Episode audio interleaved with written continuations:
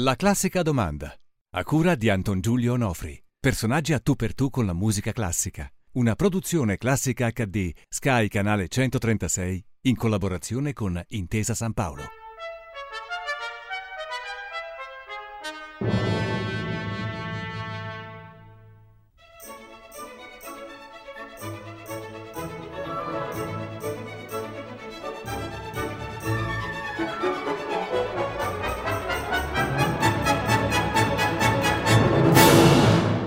Dopo eh, Vittorio Gregotti, un altro architetto ospite della classica eh, domanda, Stefano Boeri.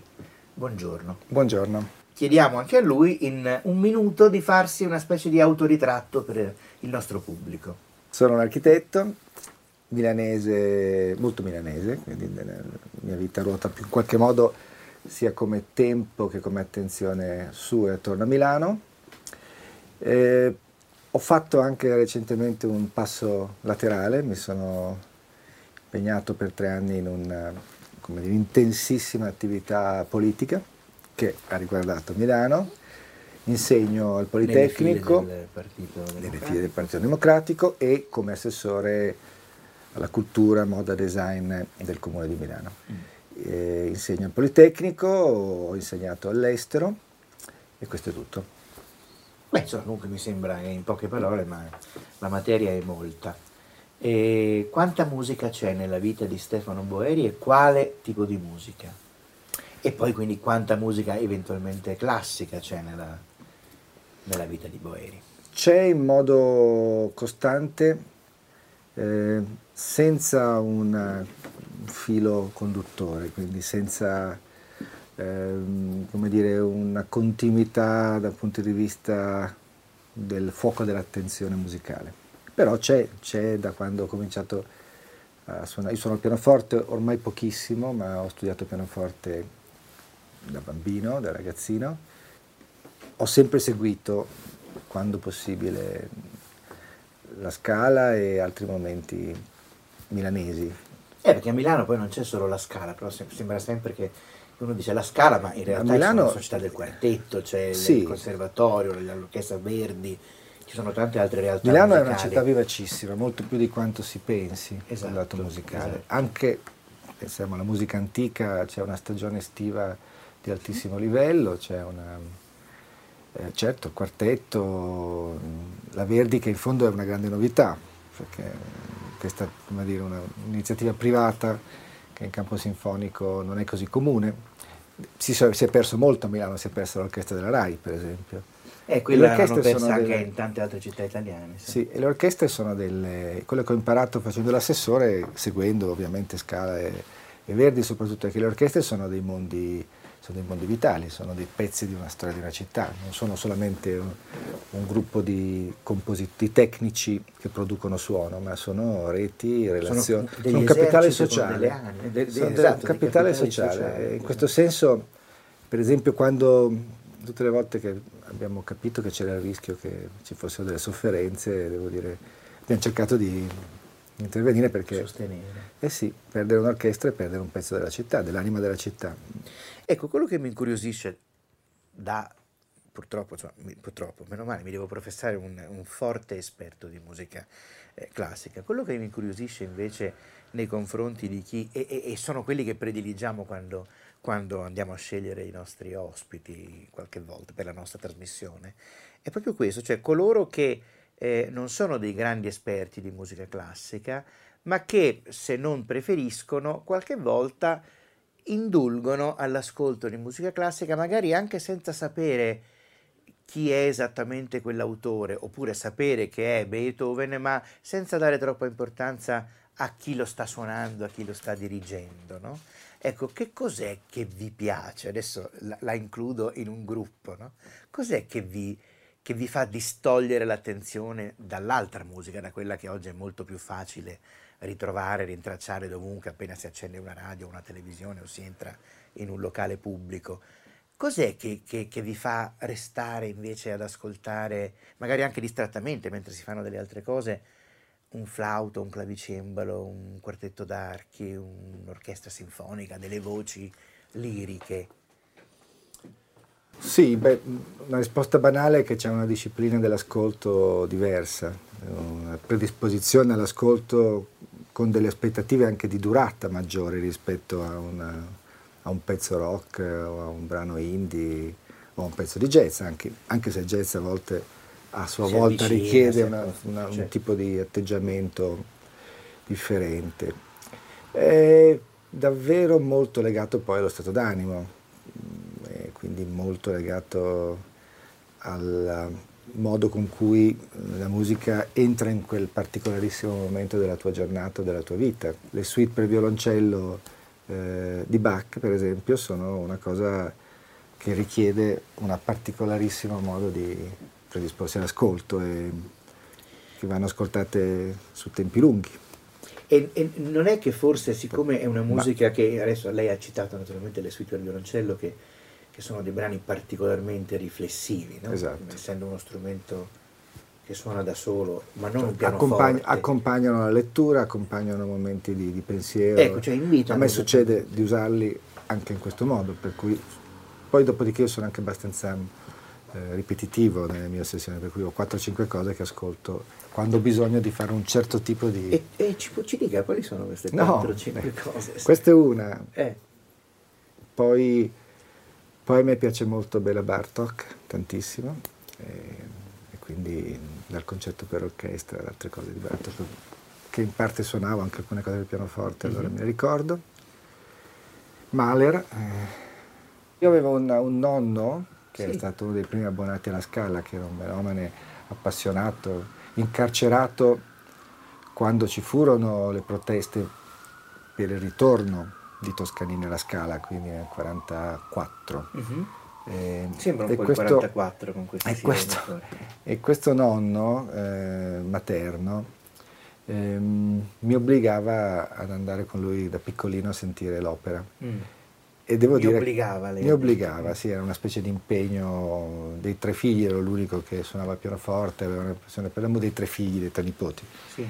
E, ehm, quindi poi avevo questo senso strano di responsabilità, per cui lo vivevo come un obbligo e diciamo che in famiglia era considerato una necessità. E questa cosa devo dire non mi ha aiutato perché mi ricordo dei momenti anche di grande noia, esasperata allora, però contemporaneamente mi ha lasciato un segno, nel senso che mi ha lasciato una grande eh, attenzione ad alcune forme di ascolto. Con i suoi figli lei come si comporta musicalmente? Ho cercato di farli suonare, avendo un pianoforte in casa ho cercato di farli suonare, ma è stato assolutamente impossibile. Mm. E quindi sono cresciuti con una, dire, una, un atteggiamento anarchico nei confronti della musica. Hanno sentito che lei voleva vendicarsi di quella noia del nonno. È molto probabile. Aia, aia, aia, vabbè, no, adesso veniamo però alla sua attività di architetto. No? Ecco, un architetto quando progetta eh, ha bisogno di una, non solo di concentrazione, no? ma deve progettare qualcosa che, che stia in piedi, insomma, ecco, intanto per dirne una. Insomma. E lei prima ci ha detto di ascoltare le suite per violoncello di Bach mentre legge. Sì, ascolta anche, mi capita di recente di farlo. Ecco, ascolta anche musica classica mentre progetta Lavora. qualcosa. No, non direi tendenzialmente... No ma anche perché il mio modo di lavorare, eh, come si può notare dallo spazio in cui vi trovate, è un modo di, sempre di lavorare in gruppo, io tendo a ehm, lavorare in collettivo anche quando progetto. Cioè, mi piace coinvolgere e ho bisogno di coinvolgere anche nella costruzione di un pensiero visivo persone che sono attorno a me e quindi il dialogo, la conversazione prevale sull'ascolto e quando la musica diventa un sottofondo d'accompagnamento diventa subito qualcosa che perde senso a larga parte. Ci sono migliori altri sottofondi, comprese le sirene o il rumore del traffico. Chiama tanto la musica, infatti non può tenerla no, tanto. Eh, trovo sia una delle... E invece le è capitato di ascoltare... Una delle cose brano... per cui anche Brianino spesso mi innervosisce, ma questo rimane come nostro no, punto. No, no, per carità. E ci sono invece... Eh, cioè, ci sono delle volte invece in cui ascoltando, dedicandosi all'ascolto di un brano musicale, eh, da architetto ne intuisce l'architettura, la forma, la struttura. Ovviamente sì, ma è una risposta facilissima. Eh, lo so, però non a tutti, perché mm. per me io ho sempre considerato che come la sezione aurea, la forma sonata sono due cose che si percepiscono anche se non le si sa individuare, no? Quest'anno con gli studenti del mio corso stiamo lavorando su, su due concetti che sono stati molto importanti nel pensiero architettonico. Sì. Uno è il concetto di regola e uno è il concetto di modello. E, tanto per dire c'è una, un'autrice francese che ha scritto un libro molto bello riconducendo il primo concetto a Leon Battista Alberti e il secondo a Tommaso Moro, all'utopia di Moro. Mm-hmm. Io credo che sia possibile in molte altre discipline vedere come l'idea di una costruzione creativa che si basa su una regolarità piuttosto che l'idea di una costruzione creativa che si basa su un modello chiuso, si sono in qualche modo declinate. No? Quindi è evidente che se uno ascolta Bach, ascolta le variazioni di Bach, legge e sente un'architettura che lavora sulla continua riscrittura di una regola, e se invece ascolta anche Beethoven per alcune parti, l'esempio eh, di un'opera che ha una sua totale unicità, che si costruisce con una sequenza di narrativa che ha un inizio e una fine, certo, che si certo, conclude beh, in modo compiuto, il romanticismo, cui, sì. assolutamente. Ecco. Mm. Tanto per dire una banalità, ma questa cosa poi in realtà... Mm, però non sono tanto banali poi queste cose, perché prima no, non è però, che se ne parli così spesso. Sì, però è vero. Questo poi in realtà queste due modalità poi si, se le, le vediamo eh, sono presenti anche in fasi diverse della storia della musica, forse, no? Credo. Sono presenti nel jazz sicuramente. E... Sì, beh, il jazz è molto basato sull'improvvisazione, mentre eh, invece la musica beh, classica l'improvvisazione è eh, sempre eh, lo era una volta. L'improvvisazione forse. è sempre basata su un sistema di regole comunque. Questo assolutamente sì, però mentre c'è una libertà nell'improvvisazione, il, diciamo che da un certo punto in poi, del, dal Settecento in poi, il compositore scrive quelle note, quelle note vanno scritte, insomma, ecco, forse nell'opera si poteva, si poteva, il soprano poteva gorgheggiare un po' di più sopra la frase musicale, perché quello veniva richiesto dal, dal, dal Dopodiché, dal naturalmente, se uno guarda l'opera, le libertà di declinare o di variare si manifestano anche nella parte scenografica, si manifestano sopra nei costumi, certo. si manifestano, no? quindi, sono che sono però un pezzo. Sono... Però teatrali, quindi, quindi teatrali, certamente sì, l'opera certo. è musica e teatro. Esattamente. Mi fanno cenno che forse sono passati già i minuti del primo, del primo, della prima tranche, quindi facciamo una piccola pausa della pubblicità. Seconda parte della classica domanda nello studio dell'architetto eh, Stefano Boeri. Si sta parlando di musica, eh, di musica classica, di forma, eh, di, di, libertà, di improvvisazione, di, di, struttura, eccetera, eccetera. Ma adesso arriviamo alla classica domanda, che è quello che dà il nome alla nostra trasmissione, che è una domanda semplice semplice, anche se forse un po', un po imbarazzante eh, vorremmo che lei ci raccontasse la sua prima volta con la musica classica, cioè prima ci ha accennato no, a questi pomeriggi di alcuni noiosi, altri magari non saranno stati noiosi. No, perché poi io venivo chiamato la sera prima, specialmente la domenica, a ascoltare con libretto in mano le esecu- sì, esecuzioni diverse, perché poi era, era una, eh, la prima volta con la musica classica. Ma io che devo dire eh, la prima volta che le sue orecchie hanno detto ma che cos'è questo suono strano che non è una chitarra, che non è una batteria, che non è... Io ho iniziato a suonare a 5 anni, 6 anni, quindi io ricordo di, di, queste, sì, di queste brevi passeggiate tra Piazza Sant'Ambrogio e, e Via Meravigli. Il mio maestro era il maestro Berganti, che era un maestro molto noto a Milano allora, era un personaggio tra l'altro strepitoso che purtroppo è morto molto giovane, quindi poi ricordo la sofferenza di andare a lezione da un uomo sofferente che però faceva degli sforzi giganteschi per mantenere. Per me è tutto un po' legato a quello, non c'è una prima volta, c'è un avvicinamento a dei suoni costruiti in rapporto con l'esperienza, col personaggio. E mi ricordo il mio odio per il solfeggio mi ricordo che il maestro Verganti dopo 4-5 lezioni mi aveva cominciato insegnare l'armonia, quindi io ho cominciato a strimpellare, a suonare cose che non avevano nulla a che vedere con la musica classica, mentre studiavo eh, e, e cosa strimpellava? Di tutto, di tutto, perché poi questa cosa mi ha accompagnato fino ai 12-13 anni, quindi erano gli anni in cui cominciava a esserci tutta la tradizione del rock, eh, del pop, eh, progressive, piuttosto certo, che... Certo. Tornando invece sì. sempre alla classica, perché certo. quello è il nostro binario.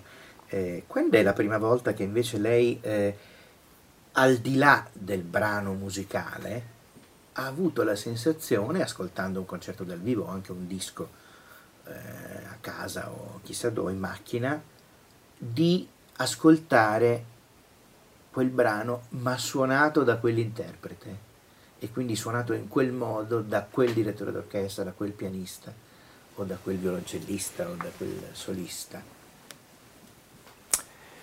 Per il suo allora, rapporto con ricordo, l'esecutore. Ho un ricordo musicale. forte di una cosa particolare che lei mi dirà, forse è ai margini della musica classica intesa in senso più canonico, che certo. è un'esecuzione eh, di, diretta da Bado del, al Gran Sole Carico d'Amore di Luigi Nono alla Scala. Uh-huh. Credo 75. Uh-huh. Credo 1975. È plausibile, sì. E, non so perché, ma ho un ricordo quasi fisico-plastico di quella, di quella, Non era la prima volta che sentivo Bado. Eh, però mi ricordo l'emozione eh, di quella volta, come mi ricordo anche alcune, alcuni concerti per pianoforte di Pollini al Teatro Tenda allora era... Sì, in quegli anni si ed era, ed era, e mi ricordo l'emozione di, di, associare la musica di Chopin eh, a Maurizio Pollini, quindi quello mi ricordo come una, anche ripeto, una... poi ci sono stati, diciamo, come, come, ascolto ci sono stati numerosissimi altri momenti di, di contatto. Ultimo, per restare da Bado, l'anno scorso ho avuto la fortuna come assessore di partecipare alle prove della della sesta di Mahler, uh-huh. di Abbado, e, ed è stata una cosa bellissima, bellissima e, e, forse sì, in quel caso lì totalmente legata alla presenza sua. Ecco, poi... come possiamo spiegare, proprio da parte sua che non è un esperto, almeno lei così si professa, come possiamo spiegare a quel tipo di pubblico che ci chiede, mi chiede, chiede sempre, sì, ma che differenza c'è tra questo direttore o quella? La musica non cambia, la mm. musica è sempre quella. Eh, lei da non esperto, diciamo così, che cos'è che ha percepito della presenza di un abbado sul podio invece che di un altro mm. direttore d'orchestra? Visto che sta parlando di un'orchestra adesso, ma anche di un pianoforte, cioè Pollini invece di un altro. È una domanda bella e sofisticata, nel senso che ci sono una serie di probabilmente di differenze che solo un orecchio tecnicamente competente sa cogliere. Lei crede? Alcune. No, no, questa è una bella, anche questa è una seconda. Perché, in, realtà, in realtà è molto facile che anche per, un, per chi non è un esperto, eh, il registrare alcune differenze o alcuni errori. Ehm, poi non si accompagna un giudizio perché c'è il timore del giudizio sulla musica colta. Però io credo che sia molto facile distinguere eh, Barenboim da Abbado, per fare un esempio, o Abbado da Mutti, adesso per fare esempi molto semplici. Certo. E, che c'è una, una, una in, intenzionalità e una soggettività che, si, eh, che, viene sprigionata nella direzione musicale potentissima, indistinguibile. Eh, Abbado era, era straordinario perché sapeva essere lirico, eh, senza imporre, cioè con una, con una, come dire, sapendo costruire una musica che sembrava emergere dall'orchestra, senza che fosse, come dire, il suo ego a, a produrla. Tra l'altro mi pare che lui dicesse durante le prove, quando, quando veniva complimentato per la perfezione dell'esecuzione, che il merito non era suo ma era di una nuvola che si costruiva sopra gli orchestrali durante l'esecuzione, che quella nuvola fatta di suoni era, e che era tenuto in questo equilibrio difficile e delicato, era come dire, una produzione collettiva. No? Quindi quello vuol dire che un direttore deve sempre creare un clima, deve sempre creare una complicità straordinaria e questo è il lavoro straordinario del direttore d'orchestra. Poi ho intervistato Abbado quando ero direttore di Abitare. Sì. Nel 2010, quindi non molto tempo fa, 2010. E sono stato a Bologna da casa sua. Mi interessava intervistarlo perché eh, una volta l'avevo sentito parlare del suo rapporto col verde, con gli alberi. Tra l'altro erano i mesi successivi a questa sua idea, se vi ricordate, ah, sì, torno a Milano purché si, si realizzino 9.000, si piantino 9.000 alberi. Ma mi interessava non tanto quello, mi interessava capire se queste cose avevano un fondamento, perché mi piacciono le ossessioni. Abbado era veramente ossessionato dal verde, a Vienna, eh, ad Alghero, a Milano. Ovunque lui produceva delle forme a volte incredibili di verde, giardino, ma anche in modo irregolare e caotico, quindi mi piaceva molto l'idea. La cosa che mi è più piaciuta di quelle interviste è che a un certo punto lui racconta di come il verde e la percezione in tempo reale degli alberi, di piante diverse, fosse un meccanismo, un meccanismo mnemonico, cioè lui usava il verde per eh, fissare nella memoria, mentre rileggeva gli spartiti, una certa sequenza. Eh, e lui raccontava che per esempio ad Alghero alcune passeggiate nel giardino d'Alghero si legavano fortemente ad alcuni brani e ad alcuni momenti di produzione della, di un certo modello di direzione di quel brano. E questa cosa mi è piaciuta molto perché poi diceva poi le piante cambiano, le foglie cambiano, quindi io non avrò mai la possibilità di tornare a produrre la stessa cosa, ma la sequenza, il ritmo mi viene ridato anche, è un meccanismo mnemonico che mi aiuta. Questa cosa mi, era, mi aveva molto incuriosito. Grazie, sta continuando mm. a dirci delle cose inedite, almeno in televisione, no, di Abbado che insomma ha eh, qualche eh tempo dalla sua scomparsa, insomma sono sempre cose belle da, da conoscere, da sentire. E, ehm, adesso invece parliamo dei, degli autori del suo cuore. Prima sì, ci ha detto no? Bach, Mahler, eccetera, eccetera, ma lei ha dei brani precisi a cui fare ricorso, in cui andarsi a rifugiare qualche volta, lei anche prima ha detto i suoi vari stati d'animo, dipende perché io credo che, che per esempio il rock abbia una funzione energizzante, no? una, una, funzione anche un po', ehm, uno va a sentire un brano rock per se lo mette su per ridarsi un po', un po'. invece molto spesso ci sono dei momenti di malinconia oppure di, mm. di tristezza, di amorosa o di anche so, in certe fasi di lutto no? in cui si attraversa nella vita, un momento duro così eccetera eccetera, dove alcuni brani musicali ci accolgono così nel loro abbraccio materno, paterno, quello che è, così come anche dei brani che mettiamo su quando siamo allegri, eh, per carità. Ecco, lei ha dei brani eh, dove torna spesso sì, a rifugiarsi. Mm, no. Direi che no, glieli ho già detti, sì, già detti nel che, senso che... Prima ci ha detto degli sì, autori. Sono più degli autori che dei brani, sì. ah, ecco. nel senso che poi poi è più un lavoro su magari appunto violoncello e Bach sono una, dire, una, una, un incontro che produce un'atmosfera musicale molto particolare, no? allora, allora assolutamente invece, unica. Esatto. E, e forse eh, il pianoforte e Bartocca producono una cosa altrettanto unica no? in qualche modo. E c'è invece come un autore che al cinema lei non va proprio a vedere, un certo tipo di cinema che lei non va proprio a vedere, un autore classico, un periodo della, della, della, della, musica classica così che lei non sopporta, o comunque che lei comunque è l'ultima spiaggia proprio dove lei andrebbe a, a sdraiarsi. Fa una domanda difficile. Um, per un lungo periodo non sopportavo Wagner, ma era un mix di ignoranza, pregiudizio. E, e devo dire che l'anno scorso, a partire dall'esecuzione alla scala, dall'Onegrin, devo dire strepitoso, strepitoso, ho ricominciato a, a capire anche la complessità, la ricchezza, eh, perché Wagner poi spesso viene associato a un cliché molto, molto rigido, molto stupido. Sì, ahimè è il, il pregiudizio più difficile da abbattere, ma eh, poi secondo me basta sentire una nota di Wagner e subito. Viene tutto smantellato. No, viene tutto smantellato. Eh, ecco, io devo dire che mi sono sentito veramente, si direbbe a Milano, un pirla uh. Nell'aver ceduto per anni a questo pregiudizio, perché poi...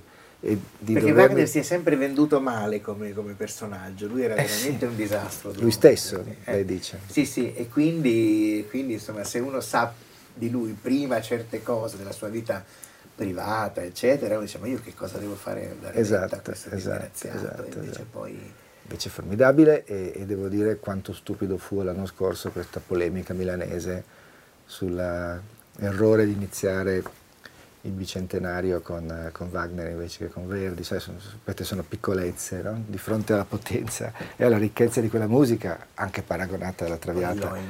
Ma insomma, ecco, tra la Traviata e l'Onegrin io non credo ci sia alcun modo di fare una comparazione. Sì, ma poi perché bisogna comparare? No, non bisogna farlo. Come paragonare un film però, di Luchino Visconti con siccome è stato fatto Martin no? Scorsese, insomma. Sì, forse. Che sì. sono comunque forse coevi. si lambiscono, sì, diciamo. Non, non coevi, ma si lambiscono. In no, quel caso, coevi, co- certo, per caso sì. sono anche, lo sono anche. John Ford, ecco, ecco sì. Rossellini. Ecco sì. Perché uno deve compararli, sono due cose diversissime. No, esattamente.